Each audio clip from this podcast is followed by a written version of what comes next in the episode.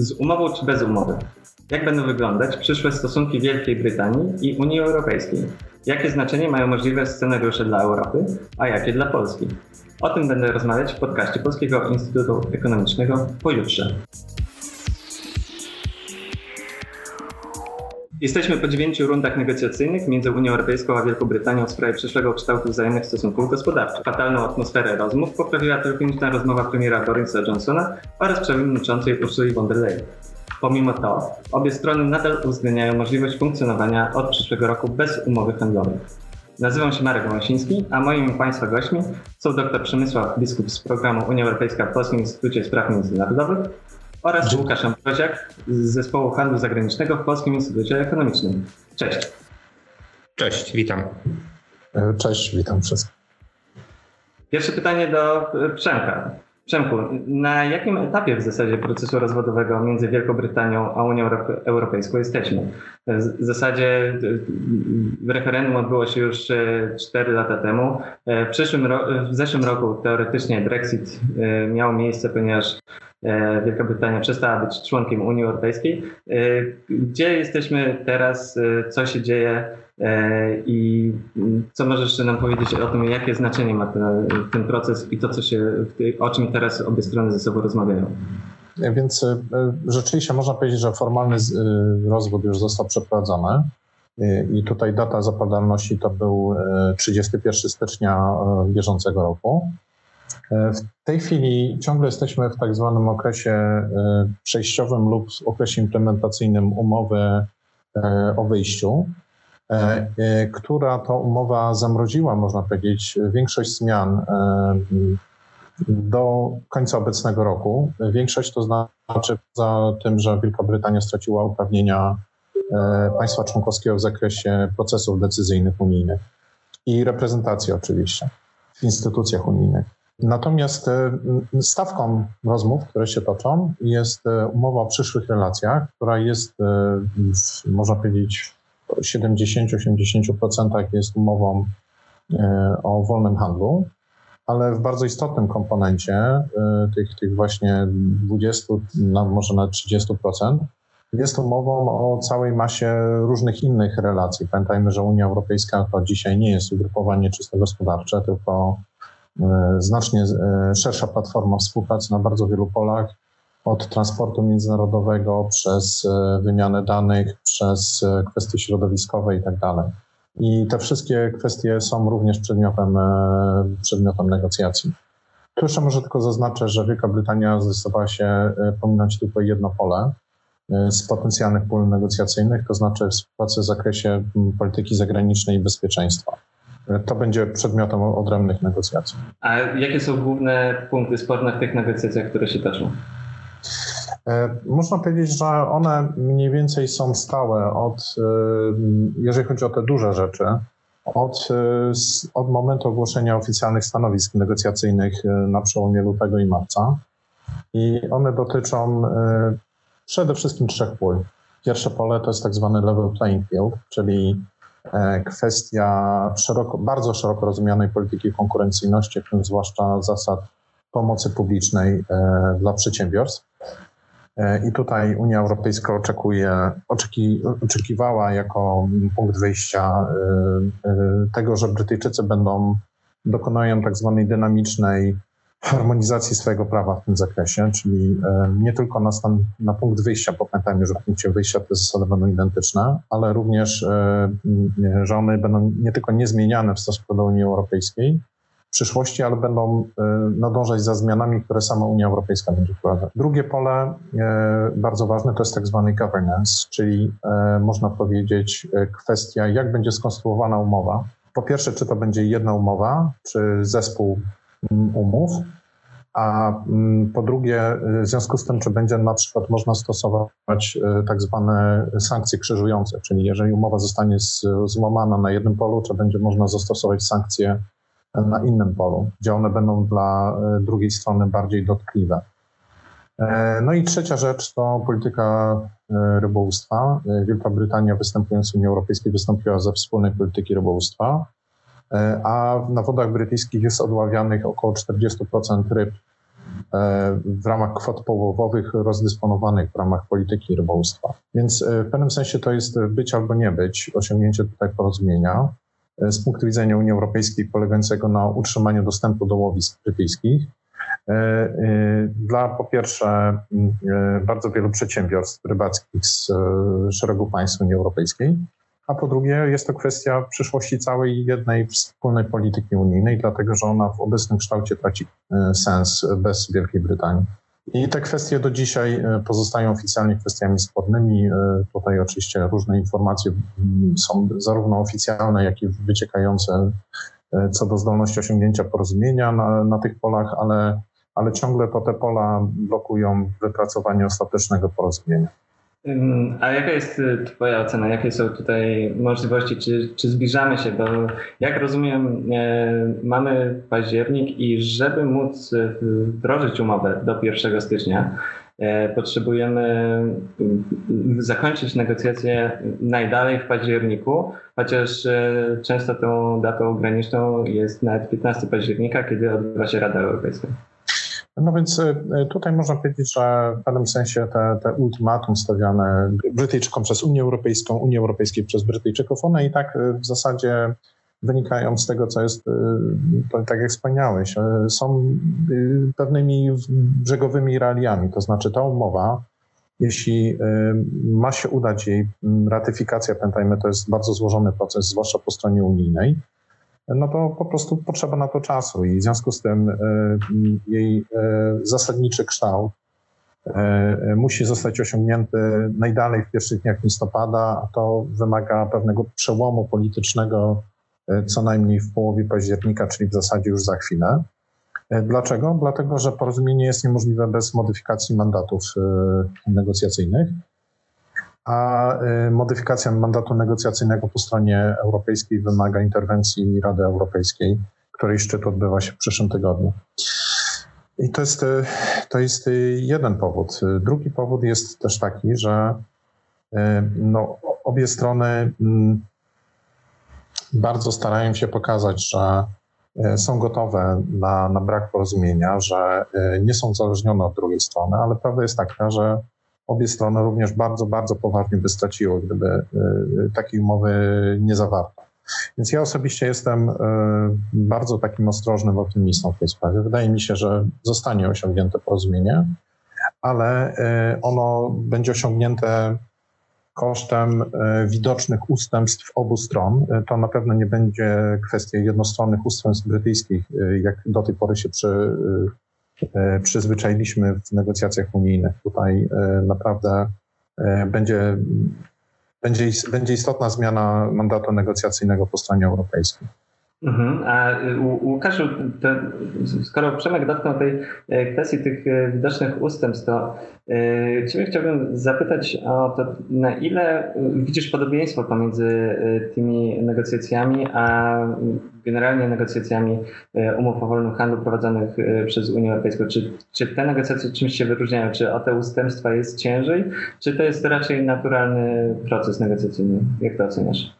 Rzeczywiście te negocjacje o utworzeniu umowy, o utworzeniu umowy y, o współpracy gospodarczej między Unią Europejską a Wielką Brytanią mają dużo, y, dużo podobieństw do negocjacji, y, które są prowadzone w ramach innych umów o współpracy gospodarczej, współpracy handlowej.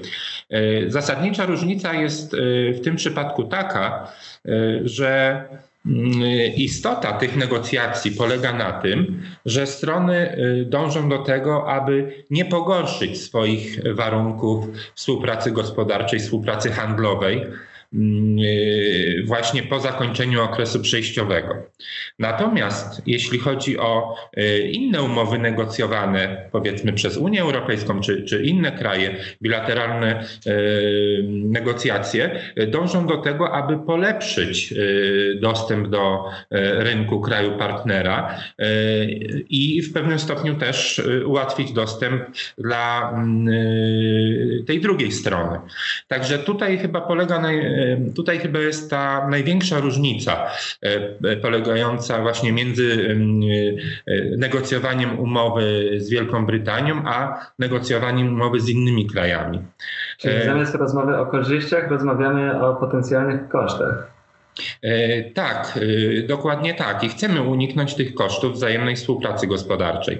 E, natomiast z racji tego, że tutaj przez blisko pół wieku Wielka Brytania była w Unii Europejskiej, to tutaj i ta współpraca, można powiedzieć, no zaszła już daleko bo y, Wielka Brytania y, nadal jest, y, jest członkiem jednolitego rynku europejskiego, swobodny przepływ towarów, usług, kapitału i pracowników.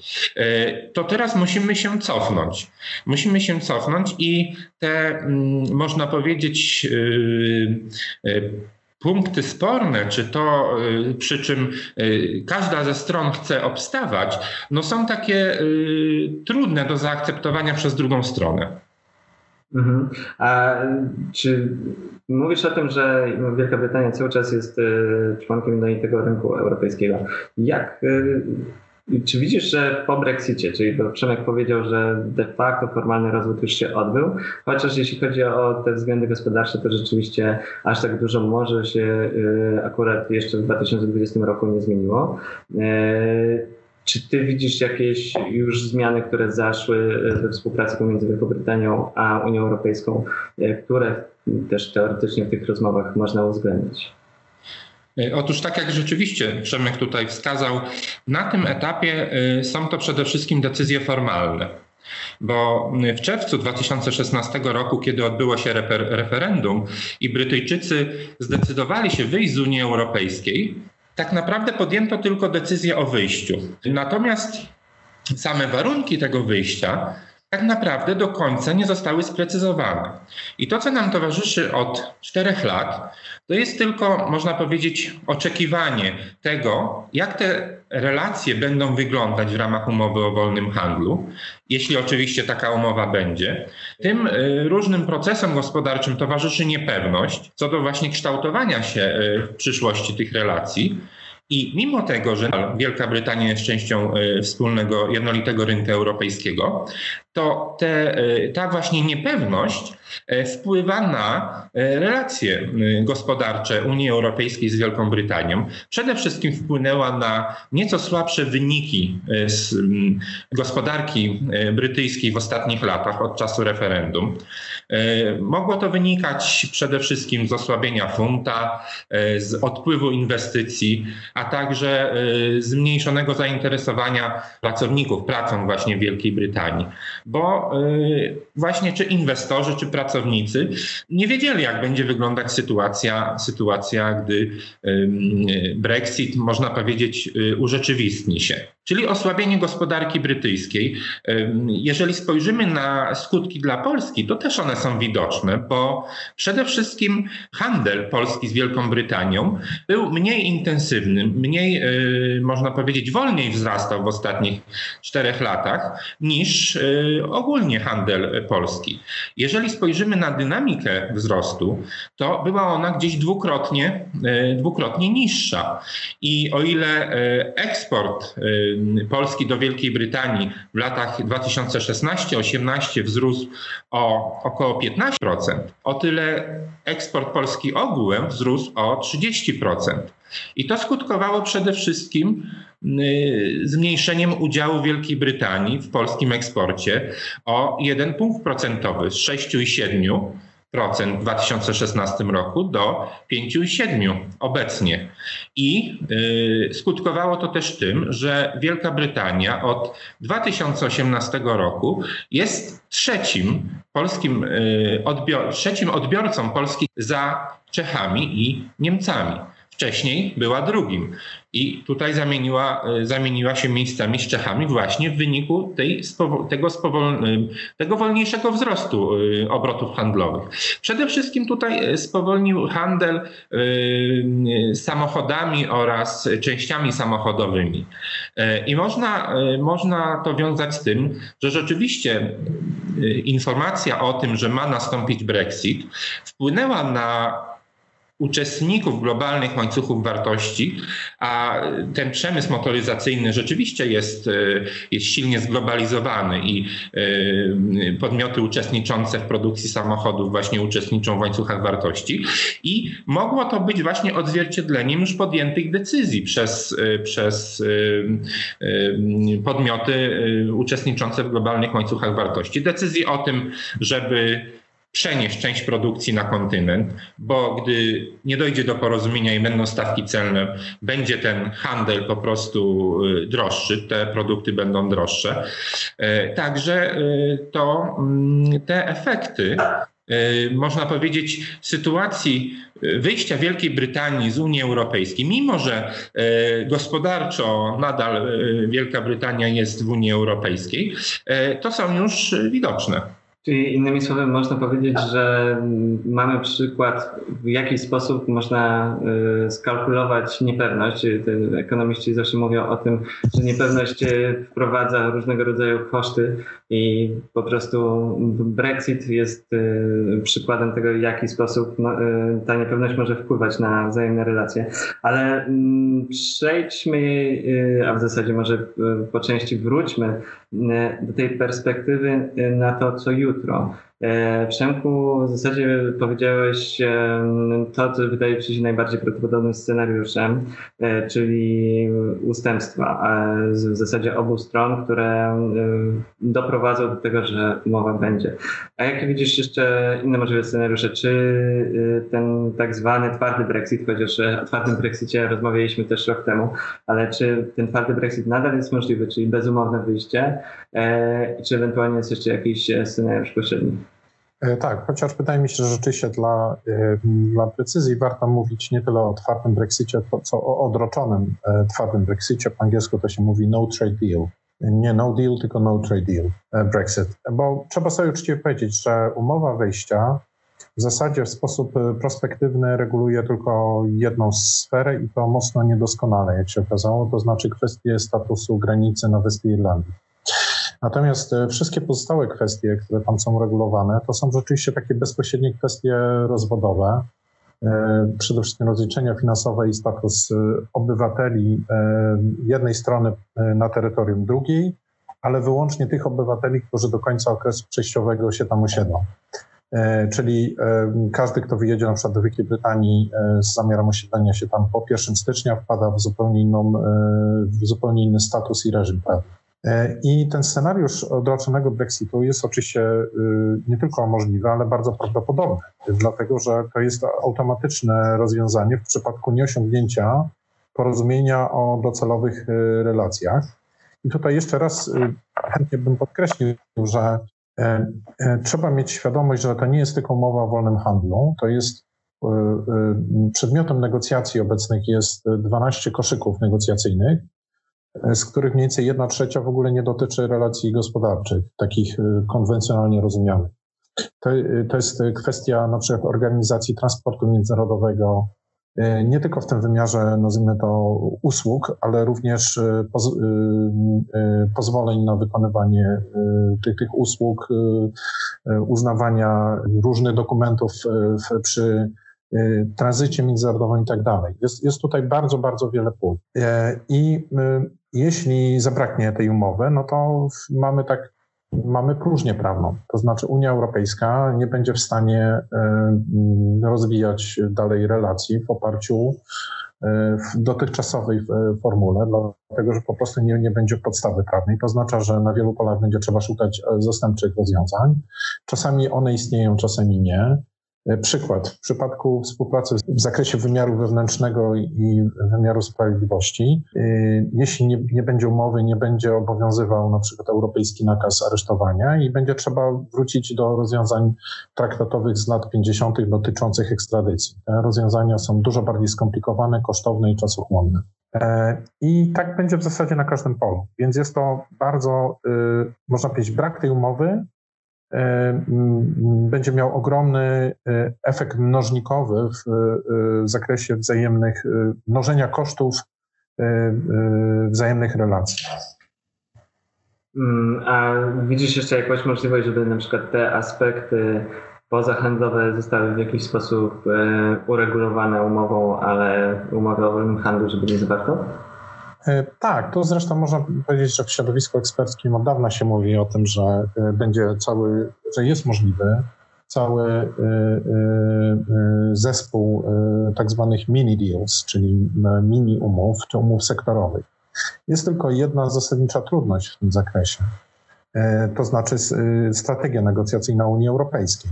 Unia Europejska przyjęła zarówno w poprzednich negocjacjach dotyczących rozwodu, jak i w obecnych zasadę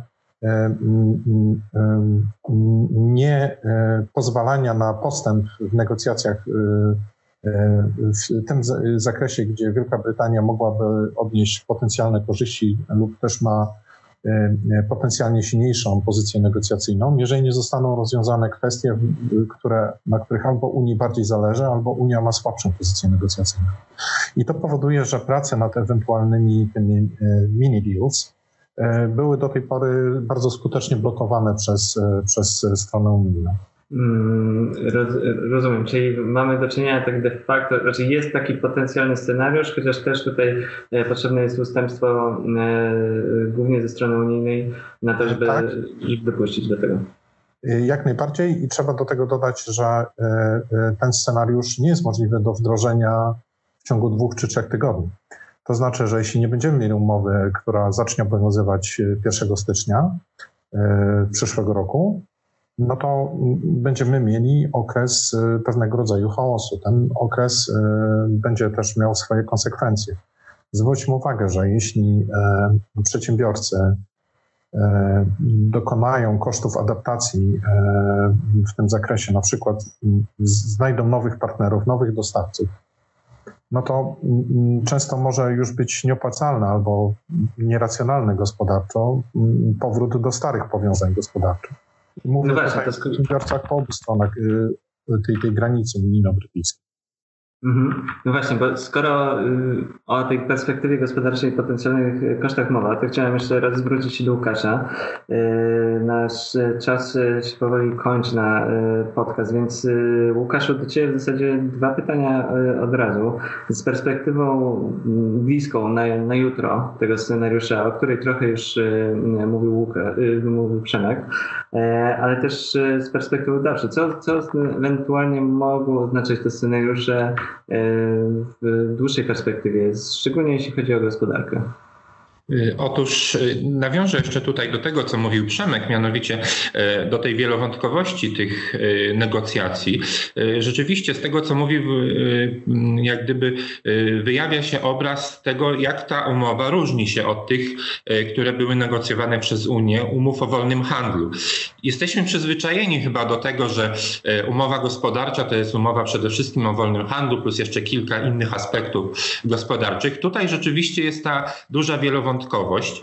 I mm, to, a to wynika, to wynika przede wszystkim z tego, e, że obecnie jesteśmy na wysokim poziomie integracji z Wielką Brytanią, tworząc jednolity rynek. I aby właśnie uniknąć kosztów wynikających z wyjścia Wielkiej Brytanii, e, no tutaj e, musimy wynegocjować wiele, wiele innych aspektów poza, pozaekonomicznych, e, które, które będą wpływały na wzajemne relacje Wielkiej Brytanii z Unii i jak gdyby zmniejszą te, te, koszty, te koszty rozwodu. Natomiast jeśli chodzi o te scenariusze, które tutaj zostały zarysowane, mianowicie no, najgorszy z punktu widzenia ekonomicznego byłby właśnie ten twardy twardy Brexit. E, twardy, a jak tutaj Przemek e, zaznacza, e, coraz częściej mówi się odroczony Brexit. Mianowicie skutkowałby on tym, że wymiana handlowa Unii Europejskiej z Wielką Brytanią odbywałaby się na zasadach klauzuli największego uprzywilejowania, na zasadach WTO, więc wróciłyby stawki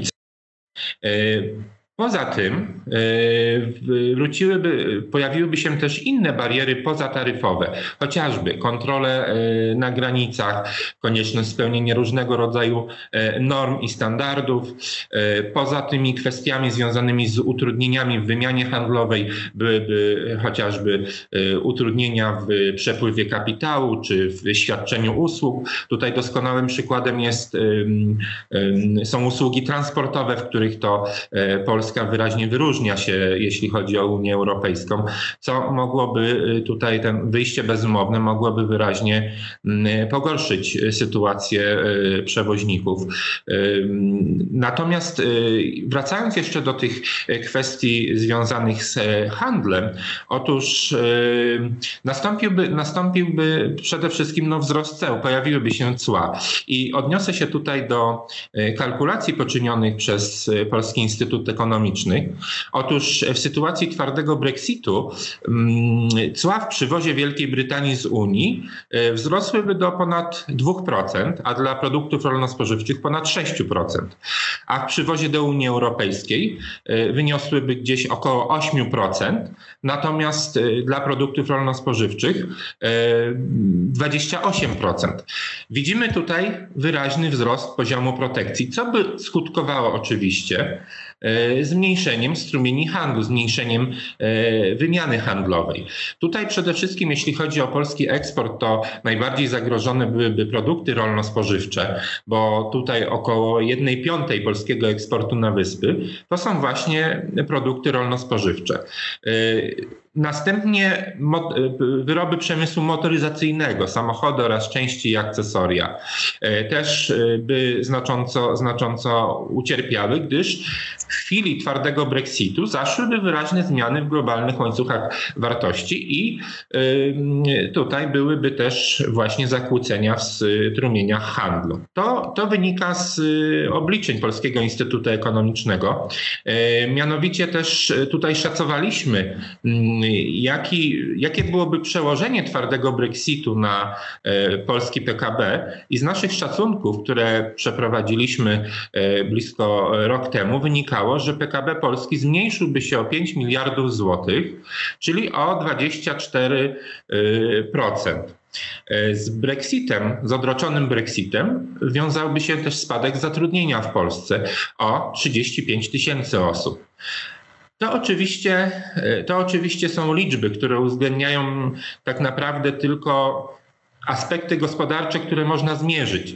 A e, tak jak już tu wcześniej była mowa, jest wiele aspektów, które, które są niemierzalne. E, natomiast dalszej perspektywie e, tak to, tak to by wyglądało z chwilą wyjścia bez umowy. Natomiast w dalszej perspektywie na pewno znaczenie Wielkiej Brytanii jako partnera handlowego Polski by zmalało i ta współpraca byłaby, byłaby mniej intensywna.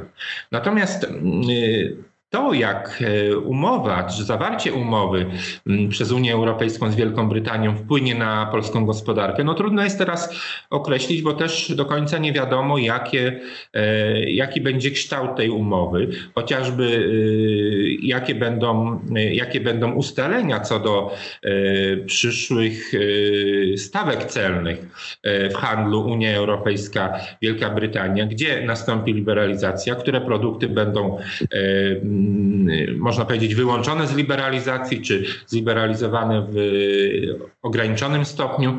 Tego w tym momencie, tego w tym momencie nie wiemy, dlatego, dlatego mm, możemy, możemy tylko powiedzieć, że każda umowa będzie o wiele lepsza niż rozwiązanie bez umowy.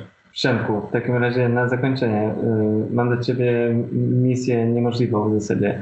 E, chciałbym, żebyś w ciągu minuty e, powiedział, jak widzisz e, główne konsekwencje długoterminowe dla Unii Europejskiej, w mniejszym stopniu dla Wielkiej Brytanii z całego tego procesu.